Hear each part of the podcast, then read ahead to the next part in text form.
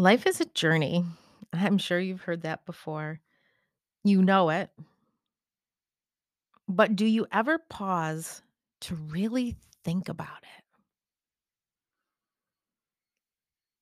I just realized how this card fully ties into the message from yesterday, and I'll read the card in a moment, but I want to share this message that is coming through.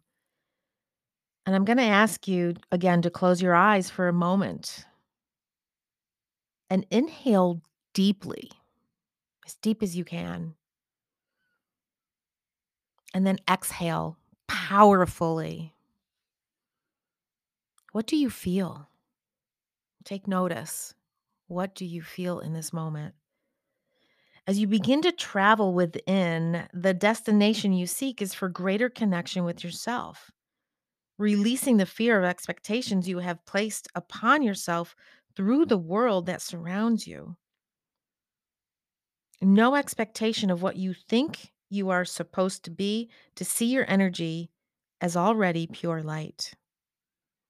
Release all expectations for a clear vision.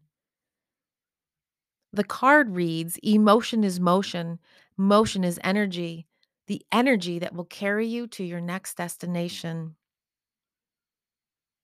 It's one of my most favorite meditations that I've created through the channel of my angels who actually gave me that message while I was in the shower. Probably TMI, but that's where a lot of my channeling comes through.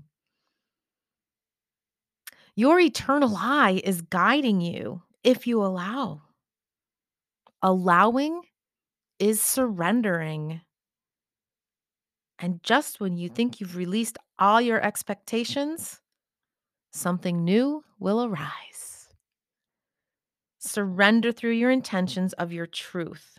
Dig deeper each time to understand the truth of what you seek. And remember that through your soul's light, the color of life will rejoice in the vibrant colors of each new bloom. This is Michelle Irene from the Daily Oracle. Thank you so much for listening and being here. My heart is filled with gratitude for this opportunity to serve in this manner. Please follow and share with a friend in need.